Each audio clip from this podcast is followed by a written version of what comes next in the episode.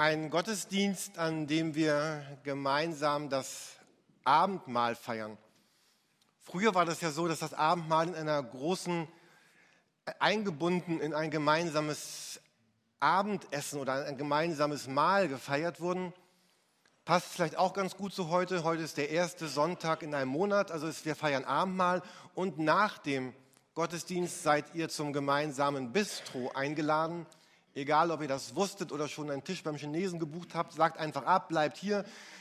Der Gedanke ist, ein bisschen zusammen zu sein, Gemeinschaft zu haben, zu reden, zu sprechen über den Gottesdienst, über die Woche, gern auch über Fußball, wenn es sein muss, oder über das, die wahren Dinge des Lebens, die uns wirklich beschäftigen.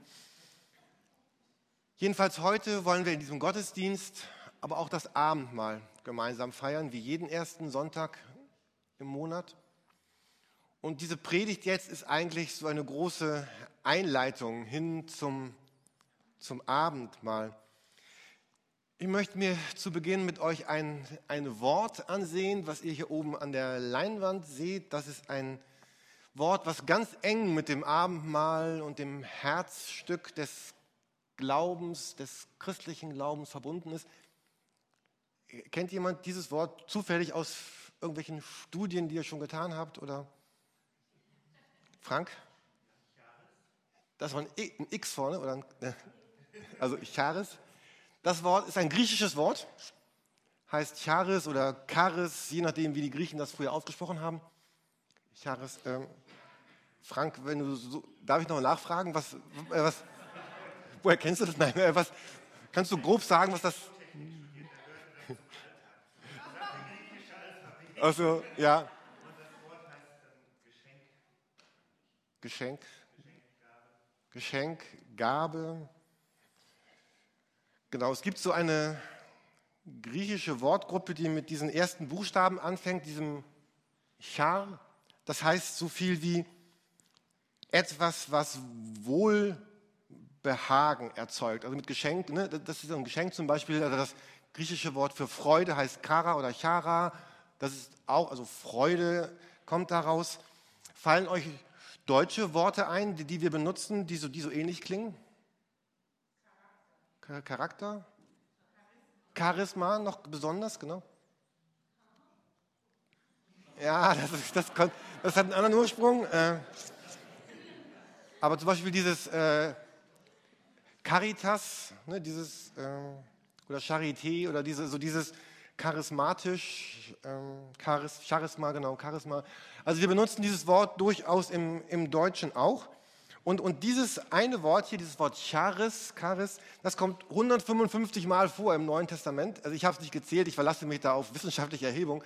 Also sagen wir mal ungefähr 150 Mal. Also ein Wort, was, was oft vorkommt, ein Wort, was, was, was richtig wichtig ist, was eine ganz große Bedeutung hat. So ein bekannter Bibelvers zum Beispiel, den wir hier sehen, ist 2. Korinther 8, Vers 9. Ihr kennt die Gnade unseres Herrn Jesus Christus. Obwohl er reich ist, wurde er doch arm um euretwillen, damit ihr durch seine Armut reich würdet. Ihr kennt die Gnade. Da steht dieses Wort Charis. Es wird hier mit Gnade übersetzt. So dieses, dieses Wort hat bei den Griechen damals so mindestens vier verschiedene Bedeutungen gehabt. Also es heißt so viel wie Anmut, wie Lieblichkeit, wie Schönheit. Oder wie in diesem Zusammenhang benutzt, so etwas wie Gunst, Wohlwollen, Gefälligkeit, Fürsorge, die jemand einem anderen gewährt oder die jemand von einem anderen bekommt. Und als drittes wird es auch benutzt für eben dieses Wohlwollen, das dann bestimmte Wirkungen hat. Zum Beispiel das griechische Wort für Gnaden, für Gaben, Gnadengaben, Charismata, äh, kommt auch aus diesem, aus diesem Wort heraus. Charismen, Gnadengaben. Und dann als viertes heißt es so viel wie Danke oder Danken. Also Anmut oder Geschenk oder Wirkung daraus oder Dank. Und dieses Wort, was wir hier, wenn wir jetzt Griechisch lesen würden, also machen wir ein klein bisschen Theologie heute Morgen, so ein ganz klein bisschen. So. Wenn wir das jetzt Griechisch studiert hätten und lesen könnten, dann ist dieses Wort natürlich kein Wort, was sich die Bibelschreiber damals äh, ausgedacht haben, was es vorher gar nicht gab. Das war ja bei den Griechen damals in der griechischen Welt ein ganz bekanntes Wort, ein, ein Wort, was sie, was sie benutzt haben, was in der Gesellschaft verbreitet war. Und es konnte dann einmal die Gesinnung der griechischen Götter ausdrücken oder die Gesinnung eines Menschen. Ähm, in der griechischen Götterwelt gab es auch wieder ein Wort, was wir heute noch benutzen. Es gab die drei Grazien. Die hießen eigentlich die drei Chariten also Chariten, Charis, Gnade äh, oder auch Grazien. Das Wort benutzen wir heute auch. Ne? Du bist graziös, du trittst auf wie eine Grazie. Das waren die Tochter in deren Mythologie von Zeus und Eurynome. Und die haben so ganz tolle Namen, diese Grazien. Also die eine heißt Euphorosyne, die heißt Frohsinn. Die nächste Aglaia, die glänzende, oder Thalia, die Festfreude. So, und jetzt habe ich gestern ein bisschen gegoogelt und wollte euch jetzt ein paar Bilder zeigen von diesen äh, Grazien. Die kommen nicht, aber ich scheiterte, weil in der Regel, ihr könnt es ja selber mal eintippen zu Hause, sind das drei wunderschöne, kaum oder fast kaum bekleidete junge Frauen. Äh, und man findet dann, und ich dachte, ich zeige das heute Morgen hier nicht. Äh, und je nachdem, interessant, je nachdem, wenn man bei Google äh, Bilder mal nach, nach dem Begriff sucht, dann sieht man die, wie die klassisch dargestellt wurden bei den Griechen, aber dann sieht man die auch, wie die im Barock dargestellt werden, so ein bisschen pummeliger oder in der Renaissance oder in der Neuzeit. Dann, gut, darauf gehen wir nicht weiter ein.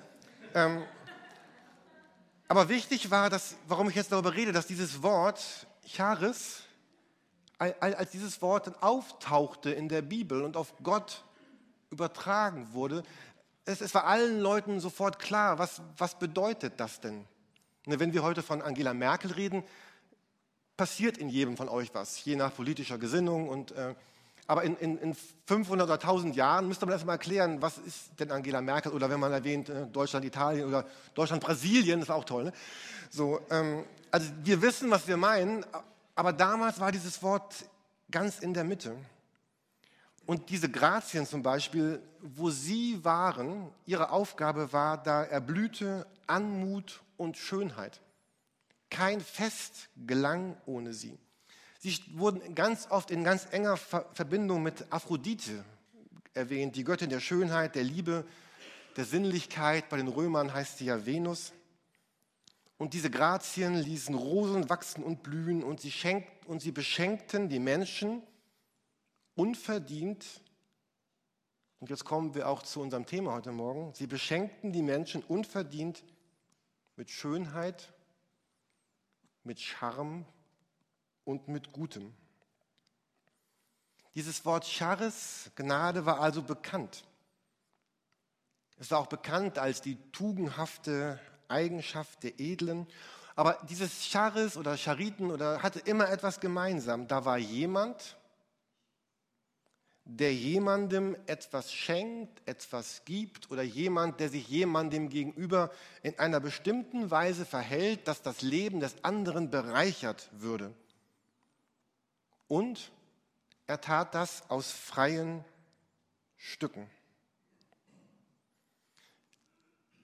Es gibt so einen Satz, der widerspricht sich selbst. Also wir kennen solche sich selbst widersprechenden Sätze wie ein, äh, ein rundes Quadrat zum Beispiel. Das gibt es ja nicht. Ähm, dieser Satz, jemand verdient Gnade. Ich habe mehr Gnade verdient. Der widerspricht sich so wie ein rundes Rechteck. Ich kann Gnade ebenso wenig verdienen, wie ich für mich selber eine Überraschungsparty organisieren kann. Ich habe das letzte Woche gelesen und ich fand das so toll, diesen Vergleich. Ich kann Gnade genauso verdienen, wie ich mir selbst eine Überraschungsparty organisieren kann. So wie die Planung, der erste Gedanke der Planung macht die Überraschungsparty zunichte, so macht die Behauptung, ich verdiene Gnade, die Gnade zunichte. Man kann Gnade erhoffen, erwünschen, erflehen, erfragen, aber niemals kann man sie rechtfertigen oder verdienen. In dem Augenblick, wo ich meine, ich hätte sie verdient, ist es schon nicht mehr Gnade, sondern etwas, was ich mir erarbeitet habe. Sich etwas zu erarbeiten bedeutet, einen Gegenwert zu finden. Doch im Blick auf Gnade gibt es einfach keinen Gegenwert. Ich habe noch so einen ganz schlauen Satz gelesen, den ich richtig gut fand. Gnade wird aus einem hoffnungslosen Ungleichgewicht geboren, nämlich zwischen Gott und mir. Ein hoffnungsloses Ungleichgewicht bietet etwas an, was wir eben nicht verdienen können. Und so steht heute Morgen dieser, dieser Vers in der Mitte. Ihr kennt die Gnade unseres Herrn Jesus Christus, obwohl er reich ist, wurde er doch arm um euretwillen, damit ihr durch seine Armut reich würdet.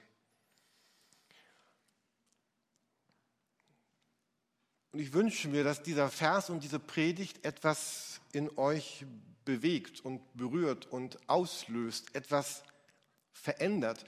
Ich, ich, ich, wünsche mir, dass wir gleich oder jetzt schon einfach ganz positiv betroffen, also vielleicht keine gute Formulierung, also positiv berührt oder bewegt sind darüber, dass mich diese unverdiente Gnade treffen möchte oder schon getroffen hat.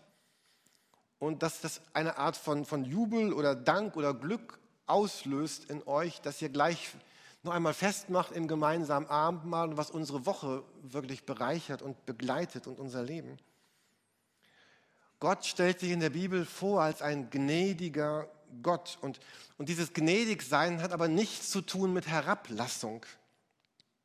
Vielleicht kennen wir auch diese Menschen, die sehr überzeugt von sich sind, die es zu was gebracht haben, die toll sind und die wissen, dass sie toll sind und sich dann so etwas gnädig herablassen. Na, ich will mal nicht so sein. Ich lasse mich herab, ich bin gnädig. Jemand gibt etwas und sagt, naja, verdient hast du es eigentlich nicht, aber nun nimm und troll dich. Also, wenn man das in diesem Zusammenhang benutzt, dann ist Gnade wirklich kein schönes Wort. So, dann ist Gnade auch nicht erstrebenswert. Wir haben hier unseren Hund und momentan passieren ganz, ganz furchtbare Dinge in unserer Erziehung. Also wir hatten ganz gut angefangen, diesen Hund zu erziehen. Und im Augenblick ist es doch immer mal wieder so, wahrscheinlich weil wir merken, der Hund wird älter und wir haben nur noch ein paar Jahre mit ihm, dass sich so ein paar Sachen einschleichen. So zum Beispiel das letzte Mal beim Griechen. Wir haben, ich weiß, man tut es nicht. Und wir haben ganz fest diese Regel, der Hund bekommt nichts vom Tisch, bekommt er auch zu Hause nicht. Aber dann da hat er dann doch den Rest Weißbrot bekommen, ein bisschen Lamm und ein paar Kalamari und der Hund war total. So, das waren so die Dinge, die so vom Tisch, diese vom, die vom Tisch runterfielen. Und, und, und ich treffe immer wieder Menschen, die sagen, oh, dieses Wort Gnade, Jürgen, hör mir damit auf. Ich finde dieses Wort Gnade so blöd, weil die denken dann an dieses Bild, an diesem Hund, der unter dem Tisch sitzt, der von Herrchen ein paar Kalamari bekommt oder dieses Herablassende. Und ich, ich wünsche mir so sehr, dass, dass, dass Gnade etwas anderes auslöst in uns. Dass wir verstehen, was das bedeutet, dieses biblische Bild von Gnade dass Gott mir nämlich keinen Wert nimmt, sondern Gott mir ganz viel Wert gibt. Dass mich Gnade nicht runterdrückt, sondern dass Gnade mich aufrecht stehen lässt.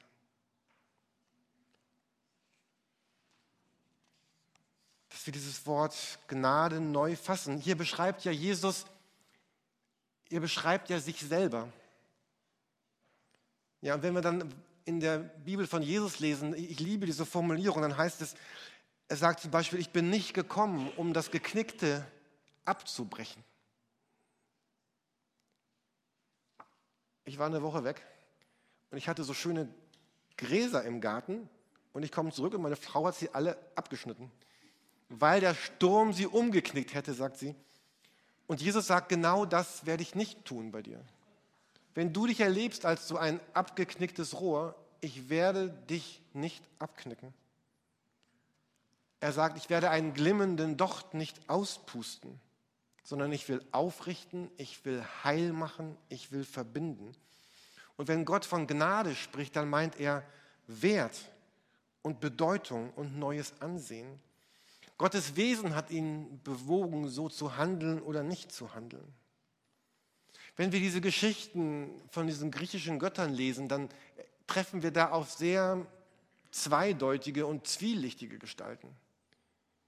Und sie wechseln ab zwischen Willkür und Liebe, zwischen Wohlwollen und Hass, zwischen Gnade und Krieg. Und man, man weiß nie, wie, wie ticken die eigentlich wirklich und was wollen die eigentlich. Und, und dass wir dieses Bild nicht auf, auf den Gott übertragen, von dem wir hier reden, den Gott, den es wirklich gibt und der über allem steht. Und so könnte man sagen, dass, dass Gnade ist eigentlich nicht eine weitere Eigenschaft Gottes, sondern so wie Liebe Gottes Wesen ist, dass Gnade Ausdrucks seines Wesens ist. Und dieser Vers 2. Korinther 8, Vers 9 stellt Jesus vor als den Gnädigen, dessen Gnade in uns etwas wirkt. Und es das heißt hier, es hat ihn erst arm geworden. Er ist arm geworden. Wenn ich meinem Hund ein Stück Brot gebe, was ich nicht essen will, hat das überhaupt keine Auswirkung auf mein Leben. Aber für Jesus hat es bedeutet, arm zu werden. Gott selbst gibt sich in die Hände gnadenloser Menschen und wird am Ende von unbarmherzigen Menschen hingerichtet. Gott lässt sich schlagen, ausspucken, verlachen ans Kreuz schlagen. Und Jesus lässt zu, dass seine Integrität angezweifelt wird, dass seine Rechtschaffenheit von den Menschen angezweifelt wird.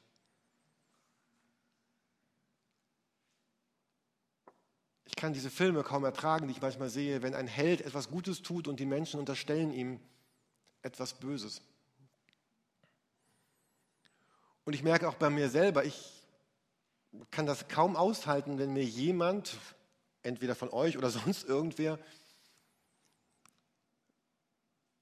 so, so die, diese unlauteren Motive unterstellt. So, ähm, vielleicht kennt ihr das auch. Ihr, ihr wollt wirklich was Gutes tun und jemand anderes sagt, oh ja, du willst dich ja nur wichtig machen oder du wieder oder, oder irgendwie so. Und, ähm, und, und Jesus hat das willentlich in Kauf genommen. Die einen haben gesagt, Jesus, du bist ein Fresser und ein Alkoholiker, ein Weinsäufer, ein Trinker.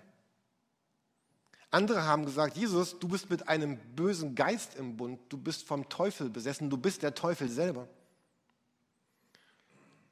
Seine eigene Familie war auch nicht viel besser. Die haben gesagt, naja, er ist halt ein bisschen abgedreht, komm mal nach Hause, Junge, und komm mal wieder runter. Und fast alle haben gesagt, Jesus, du magst dies und das sein, aber bestimmt bist du nicht Gottes Sohn. Diese Gnade hat, hat Jesus ganz, ganz viel gekostet. Seine Integrität, sein Ansehen und sein Leben.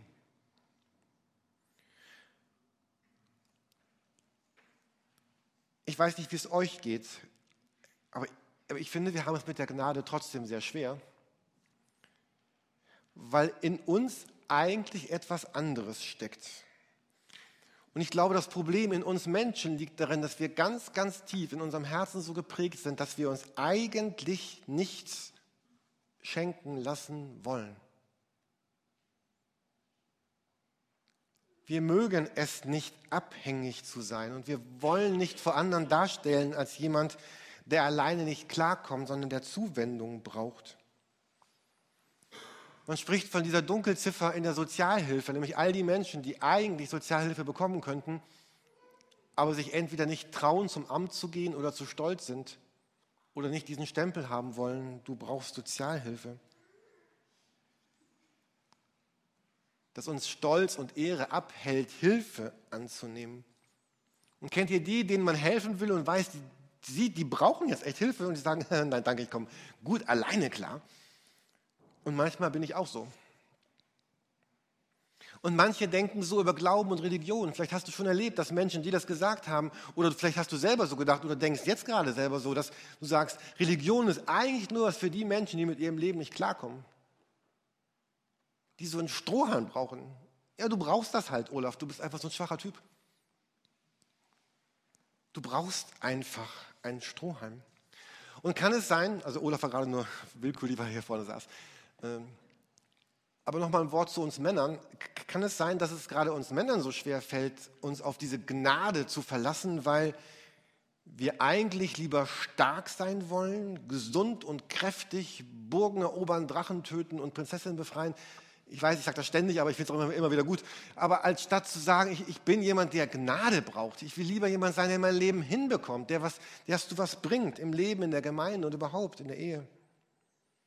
Und jetzt nochmal für alle. Kann es sein, dass es uns unangenehm ist, etwas geschenkt zu bekommen, wenn wir kein Gegengeschenk haben? Dass es uns wichtig ist, denen etwas zu schenken, die uns was geschenkt haben? Und das Neue Testament redet an so vielen Stellen von diesem umsonst geschenkten Gnadengeschenk. Auf der nächsten Folie, nur mal zum Gucken, sind drei, drei Bibelverse. Ich lese die einfach mal so vor, um sie auf uns wirken zu lassen. Und, und zu jedem gibt es ganze Bücher. Ich lese sie vor zum Wirken. Römer 3, Vers 24. Dass sie für gerecht erklärt werden, beruht auf seiner Gnade es ist ein freies Geschenk aufgrund der Erlösung durch Jesus Christus. Römer 9, Vers 12. Damit bekräftigte Gott die bleibende Gültigkeit seines Plans, nachdem seine Wahl nicht von menschlichen Leistungen abhängig ist, sondern einzig und allein von seiner eigenen freien Entscheidung. Römer 11, Vers 6. Wenn das nun aber aus Gnade geschah, dann geschah es nicht aufgrund von irgendwelchen Leistungen, sonst wäre ja Gnade keine Gnade mehr.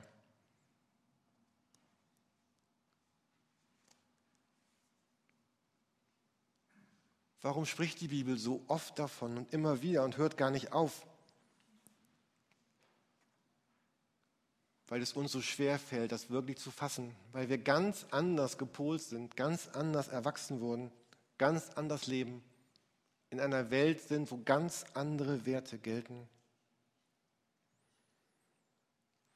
Und manchmal haben wir auch Angst, ja, wenn wir jetzt zu viel davon darüber nachdenken, wird das nicht am Ende bewirken, dass wir so ein ganz passives und langweiliges Leben führen?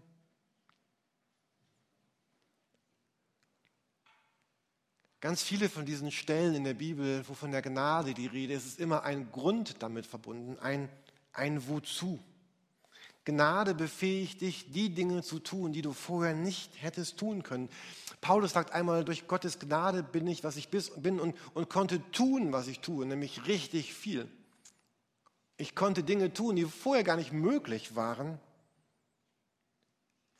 weil mich etwas zum Staunen gebracht hat. Es gibt so eine Aufforderung an, an Timotheus, da, da sagt er, sei nun stark durch die Gnade in Jesus Christus. Also es ist kein Ausdruck von Demut zu sagen, wenn ich als Christ sage, oh, ich kann nichts und ich bin nichts und ich will nichts und ich bin so klein und Gott ist so groß. Das ist, das ist nicht das, wovon Christus spricht. Gnade bedeutet, sei stark durch die Gnade. Gnade ist so ein, ein neuer Raum, wo du reingesetzt wirst, in dem du leben kannst, in dem du leben sollst, der, der das Leben verändert. Also um diesen kurzen theologischen Exkurs abzuschließen mit dem nächsten, der nächsten Folie, dann begegnen wir Gnade in der, in der Bibel auf einer drei, im Neuen Testament, im zweiten Teil der Bibel, besonders dort in einer dreifachen Weise. Einmal, weil sie Gottes Wesen beschreibt, seine Art. Und als zweites beschreibt sie die Grundlage meines Lebens mit Gott. Ich darf Christ sein, weil Gott gnädig ist, weil er mich rettet, mich erlöst, mir ein neues Leben schenkt. Und wir, wir feiern das gleich, indem wir das Abendmahl gemeinsam nehmen. Und das Dritte, diese Gnade hat immer ganz starke praktische Auswirkungen, weil Menschen sagen, oh, diese Gnade hat mich jetzt stark gemacht. Dinge zu tun, die ich vorher nicht tun konnte. Ich habe auf dem Buchcover des Lebens, äh, des Buches Das Leben, nach dem du dich sehnst, so einen schönen Satz gefunden, den ich uns gerne noch vorlesen möchte. Da schreibt er, beim Christsein geht es um mehr, als es gerade so in den Himmel zu schaffen. Es geht um mehr als Vergebung. Jetzt könnte man sich fragen, um was kann es noch gehen? Ist das nicht das Größte? Im Mittelpunkt des christlichen Glaubens steht Veränderung. Es geht um einen Gott, der Einfluss auf jeden Bereich unseres Lebens nehmen möchte. Einen Gott, den wir nicht nur im Kloster, sondern am Küchentisch oder im Büro begegnen, beim Autofahren und beim Kinder ins Bett bringen.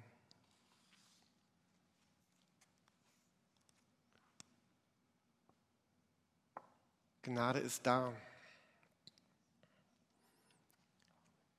Und wenn wir jetzt weitergehen könnten heute Morgen, dann könnten wir uns jetzt einige Bibelstellen ansprechen, die davon reden, dass, dass Jesus sagt, aber bekomm noch mehr Gnade. Das ist ja eigentlich ein Widerspruch. Hol dir noch mehr Gnade ab. Es gibt so ganz schöne Texte im Hebräerbrief, dass wir, dass Gott mit einem Thron verglichen wird und wir dahin kommen dürfen, um noch mehr Gnade zu bekommen. Aber Gnade ist da und Gnade will unser Leben prägen. Gnade ist Geschenk, Herausforderung und Gott selber. Und ich wünsche mir, dass wir gleich ein richtig gnadenvolles, sagt man das so, Abendmahl feiern, wo wir berührt Danke sagen dafür. Und ich wünsche uns, dass es uns gelingt, ein Leben zu führen, was ganz nah bei Jesus ist, was, was Gnade empfängt, Gnade abholt und dass wir eine Gnade erleben, die uns stark macht. Man sagt heute, wir leben in einer gnadenlosen Welt, in einer gnadenlosen Zeit. Und ich wünsche uns, dass, dass wir Menschen sind, die etwas dagegen setzen. Oder Gott durch uns etwas dagegen setzen lassen. Dass wir Menschen sind, die die Gnade empfangen, die Gnade weitergeben.